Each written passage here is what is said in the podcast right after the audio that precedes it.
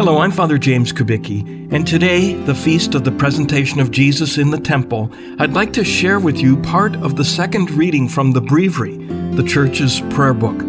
The event we celebrate today can be found in the Gospel of Luke, chapter 2, where we read that after Jesus' birth, Mary and Joseph took him to the temple where he was presented or offered to God in accordance with the law of Moses.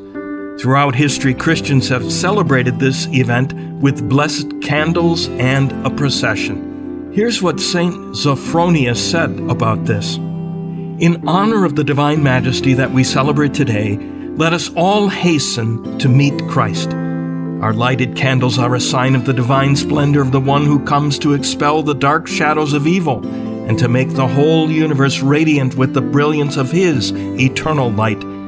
Our candles also show how bright our souls should be when we go to meet Christ. The Mother of God, the most pure Virgin, carried the true light in her arms and brought him to those who lay in darkness.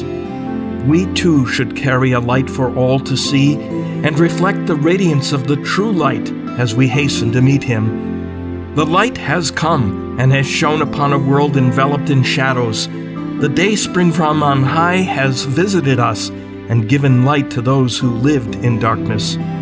This, then, is our feast, and we join in procession with lighted candles to reveal the light that has shone upon us and the glory that is yet to come to us through him. The true light has come. Let all of us, my brethren, be enlightened and made radiant by this light. Let all of us share in its splendor and be so filled with it that no one remains in the darkness.